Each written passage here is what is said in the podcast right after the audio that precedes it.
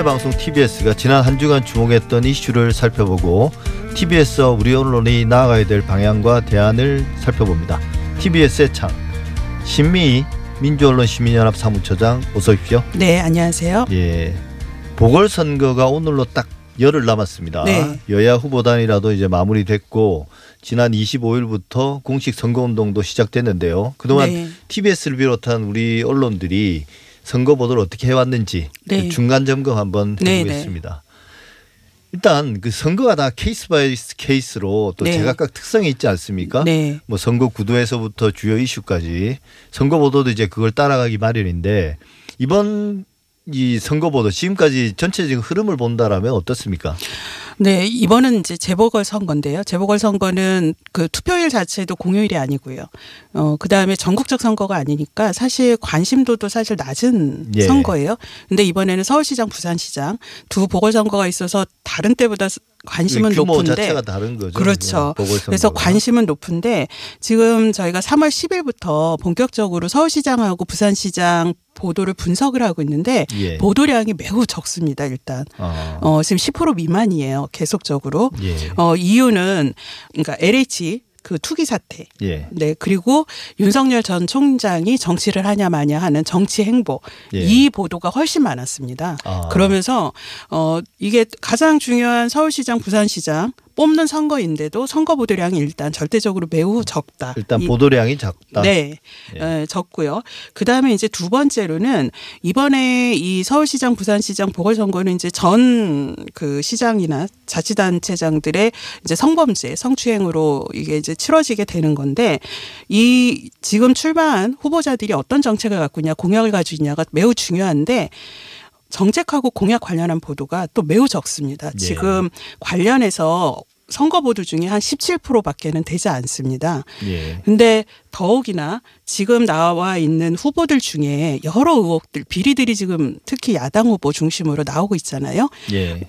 그런데 그러한 비리 의혹들을 검증하는 보도가 또 매우 적습니다. 예. 네, 그래서 이게 좀 가장 심각한 문제라고 보고요. 특히 지금 이제 박형준 부산시장 후보 같은 경우는 지금 뭐 부동산 투기 의혹, 그 다음에 딸의 입시 비리 의혹 여러 가지가 나오고 있는데 관련한 어, 보도는커녕 오히려 해명하는 보도들이 지금 줄을 이루고 있어서 이게 아주 심각한 문제다. 저희가 이렇게 보고 있고요. 그리고 마지막으로 지금 어, 서울시장 후보가 몇 명인지 아십니까? 12명이에요. 13명이었다가 허경영 후보가 나왔다는 것 정도는 압니다. 네, 허경영 후보도 포함되어 있고요. 그다음에 부산시장 후보는 여섯 명이나 됩니다. 예. 그런데 유권자들은 지금 아마 후보자가 두 명밖에 없을 거라고 생각을 할 정도로 이렇게 소수 정당, 그다음 무소속 후보에 대한 보도가 전무하다. 예. 네, 이렇게 좀 요약을 할수 예. 있습니다. 그러니까 첫 번째로 이제 보도량이 적고 네. 그나마도 정책 검증이나 네. 후보자의 자질이나 도덕성 검증하는 보도도 거의 없고 보통 네. 이제 그 선거에 그게 중심이 되는데 네. 그리고 이제 너무나 어, 과거와 비교해 볼 때도 어, 군소 후보에 대한 관심이 적다. 네. 사실 군소 후보의 주장도 좀 들어봐야 그렇죠. 또 이제 주요 정당의 후보들의 공약을 좀 보완하는 뭐 당선 가능성은 없더라도 그게 이 영향을 미치지 않습니까? 그렇죠. 예. 다양한 의제들을 살펴봐야 되는데 그런 어, 보도조차 하지 않고 있습니다. 예. 실제로는 이제 그동안 보도는 대부분 야권 단일화 과정에 네. 관심이 집중됐을 것 같은데요. 네. 사실 요즘은 이제 주요 선거마다 단일화가 거의 빠지지 않는 이슈가 되지 네. 않습니까? 이게 선거 구도를 결정하는 문제이기 때문에 네. 당락에 미치는 영향도 크고 그러다 보니까 이제 정치적 입장에 따라서 후보 단일화에 대한 전망이나 평가도 달라지는데 네. 그러니까 특히 이제 제 경험으로 보면 그 보수 언론의 경우는 이 진영별로 단일화 과정에 대한 보도 태도가 상당히 대조적이었어요. 네. 이번에는 어땠습니까? 아, 이번에 예를 들면 이제 조선일보가 대표적인데요. 어, 이전 총선이나 대선에서 그 후보 단일화를 하면 아주 어, 비판적이었습니다. 뭐 야합이고 뭐, 뭐 어떤 그렇죠. 유권자는 무시하고 뭐 어, 정치 공학이다 이렇게 어, 비판을 했었는데 이번에는 역으로 그 특히 그 야당 안철수 후보하고 오세훈 후보 후보가 이제 예. 계속 그 이견을 좁히지 못해서 막판까지 후보 단일화 방식에 대해 합의를 못했잖아요. 그래서 결렬된다, 막 이런 보도도 나왔는데 너무나 그 국민을 우롱하던 거다, 뭐 유권자의 도리가 아니다, 이렇게 또 감동 없는 단일화다, 막 이렇게 4년 전, 8년 전 비판하던 조선일보가 이번에는 단일화를 해야 된다. 촉구하고 나섰습니다. 예. 심지어는 이 선거마저 이르면 두 후보는 물론이고 야당 자체가 없어질 것이다. 이런 게 사설에 등장하는. 예. 네, 그러면서 어 이 단일화밖에 없다. 그러면서 그래야 정권의 폭주를 막는다, 이- 막는다 이렇게 나왔는데요. 사실 조선일보가 예전에 비판했던 근거가 논리가 이번에도 똑같이 적용이 됐다면 뭐 이런 입장 이해할 수 있는데 전혀 다른 논리로 정말 이런 거 내로남불이라고 하는데요. 이해할 수 없는 네 이런 또 논조를 보이고 있습니다. 예. 어, 다음으로 이제 아까 말씀하신 것처럼 그 후보자의 어떤 정책 검증이나 어떤 자질이나 도덕성 검증이 부족하다. 네, 너무 부족하다 이런 말씀하셨는데 네, 어 그렇다고 해서 이제 모든 언론이 다 그랬던 것 같지는 않고 특히 TBS 같은 경우는 이런 네. 어 의혹들을 좀 나름 적극적으로 보도해 왔는데요. 좀 네. 정리하자면 어떤 게 있습니까? 네, TBS는 지금 어, 시사 프로그램에서 지속적으로 이제 이런 문제들을 다뤄왔어요. 3월 24일 어 이제 김어준의 뉴스공장을 보면 어 이제 서울시장 야권 단일 후보 에 대한 부분도 어 분석을 또 했고요. 예. 그다음에 어그 재보궐 선거 이 후보들 간에 좀 쟁점이 있지 않습니까? 그러니까 그 쟁점도 구체적으로 좀 살펴보는 그런 보도도 있었고요. 특히 오세훈 후보 여러 가지 의혹이 제기되고 있는데 어 나는 몰랐다 뭐 여러 가지 이렇게 반박을 하고 있죠. 근데 이런 게 사실이 아니다라는 거를 구체적으로 그 당시 회의록을 이제 공개하면서 이게 어떤 문제점을 가지고 있고 후보가 거짓말할 가능성이 높다 이런 예. 또 보도도 했습니다. 그리고 박형준 후보의 경우는 그 딸의 지금 홍익대 미대 입시 비리 의혹이 지금 불거져 있는데요. 지금 거의 언론들이 이걸 보도를 안 하고 있어요. 예. 이런 와중에 뉴스 공장에서는 그 입시 비리 를 고발한 내부 고발한 김승현 전 홍대 교수를 직접 인터 어, 출연을 시켜서 그 당시에 이렇게 고발했던 게 왜 검찰 수사에서 어, 덮어졌는지 그리고 지금은 또 이거를 왜 문제 제기를 하고 있고 그 내용은 무엇인지를 상세하게 들어보는 자리를 마련을 했습니다. 예, 사실 이제 TBS 같은 경우는 어 수도권 네. 방송이기 때문에 오세훈 서울시장 후보 또 이제 박영선 후보에 대한 검증이 네. 중심이 될 가능성이 크죠. 그런데 오세훈 시장과 관련된 의혹은 좀 단순하지 않습니까? 그 네. 내곡동 땅 중심으로. 네.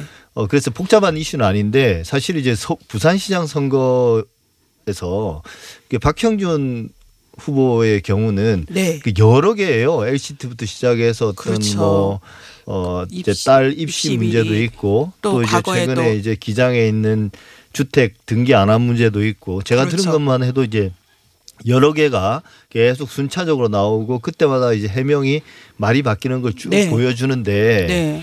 어 여기에 대해서 또 그 적극적으로 해명하는 보도는 없더라고요. 그 TBS에 나와서 후보자가 말을 전하거나 후보자의 대리인이 네. 출연해서 그런 것들을 하는 경우는 또 별로 없더라고요. 그냥 네거티브다 이렇게만 네. 이야기하고요. 그렇죠.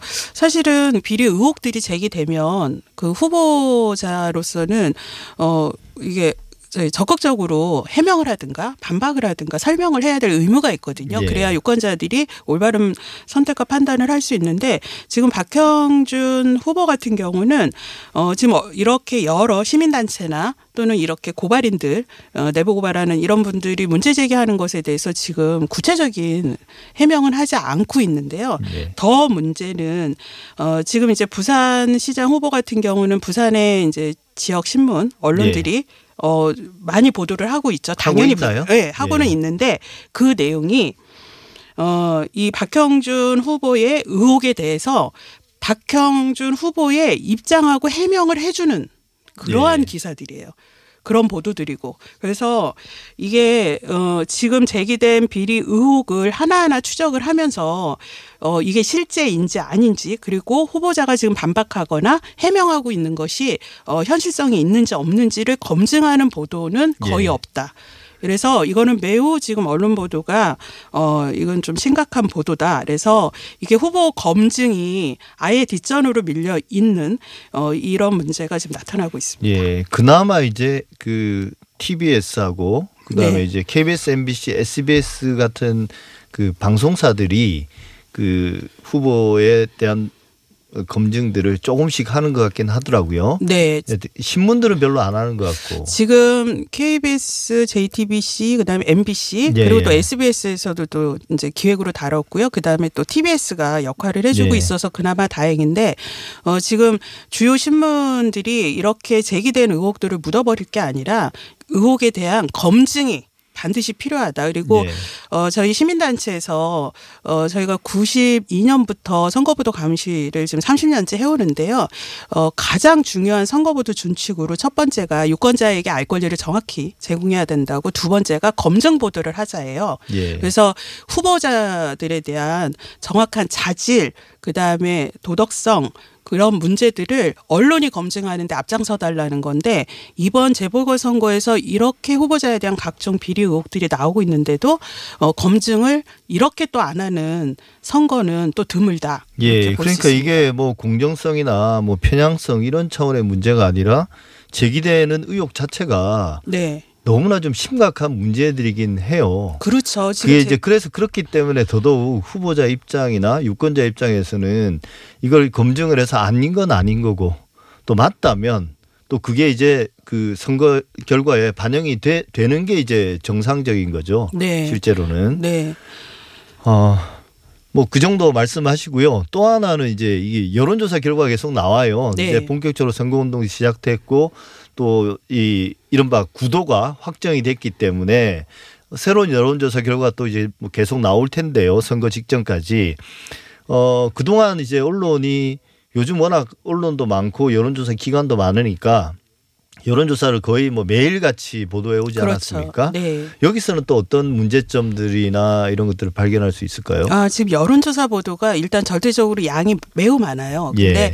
어, 특히 이제 포탈 뉴스 같은 경우는 대부분의 가장 많이 본 선거 보도가 여론조사의 결과를 전달한 단순한 이제 전달인데 네, 그게 잘 사실 유권자 입장에서는 제일 궁금한 건 맞습니다. 어, 궁금한 건 예. 많은데 이게 여론조사의 결과만 아주 단순하게 어, 누가 몇 프로고 누가 앞선다라는 것만 보도를 하고요. 예. 이게 어떠한 조사 방식을 통해서 어, 이렇게 나타났고 또 이게 시기별로 이게 추이가 달라지잖아요. 그러면 왜 이런 여론조사 결과가 나타나는지를 분석해주고 어, 예. 배경을 해설해주는 그런 기사들이 거의 없다. 그리고 예. 결과만 보여주는데 결국은 이게 어, 유권자들이 그 결과만 봤을 때 인상적으로 아 저 후보가 앞선다라고 하면서 이게 정서적 지지로 영향을 미칠 우려가 있거든요. 그래서 여론조사 보도는 순위 또는 어 그 단순한 결과만 보도할 게 아니라 분명한 음, 분석이 동반돼야 된다 이렇게 생각을 합니다. 예, 근데 그게 생각만큼 쉽지는 않은 것 같아요. 저도 네. 이제 뭐 여론조사를 분석하고 이런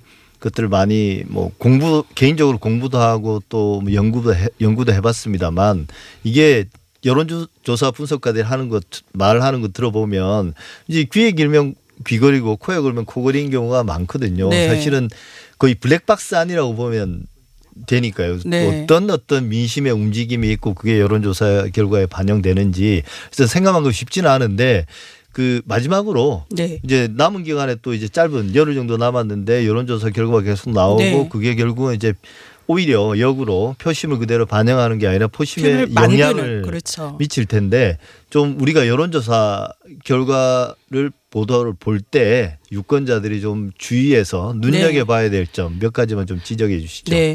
어, 특히 여론조사에서 이게 저희 우세 그다음에 뭐 확정적 뭐 이런 표현들이 많이 나옵니다. 근데 예. 그런 표현은 어 쓰지 말아야 된다라는 예. 게또 이 여론조사 보도 그 기준이고 이기도 하거든요. 그러니까 그런 것들은 걸러야 되겠네요. 그렇죠. 그런 건 걸러야 되고요. 그 다음에 그 단순한 수치만 보실 게 아니라 이 여론조사가 어, 어느 지역에 어느 대상을 중심으로 했는지 또 모바일 투표를 한 건지 모바일로 조사한 건지 유선으로 했는지 또 대상 조사 대상의 표본은 어, 충분한 건지 이런 거를 그리고 질문의 내용을 좀 중심적으로 봐야 됩니다. 예, 질문이 사실 중요한데 질문은 잘 알려주, 알려주지 않거든요. 네, 그리고 찾아서 볼 수도 없잖아요. 그렇다고. 예, 아니 이제 보통 언론사들이 이게 여론조사가 워낙 불공정 선거보도의 대표 사례라서 사례이기 때문에 구체적으로 이제 그 로 데이터를 공개를 인터넷 등을 통해서 하게 돼 있어서 예. 관심을 좀 기울여서 눌러 보시면 상세한 내용들을 좀 보실 수 있거든요. 예. 그래서 한 번만 더 눌러서 자세하게 정보를 검증하면서 보는 것도 유권자가 올바른 선거보드를 좀 읽는데 도움이 되실 것 같습니다. 그런 거 좀 모니터링하는 시민단체에서도 좀 노력을 해주시면 어떨까 싶습니다. 네, 저희도 적극하겠습니다. 네, 지금까지 신미 민원연 사무처장과 함께했습니다. 감사합니다. 네, 감사합니다.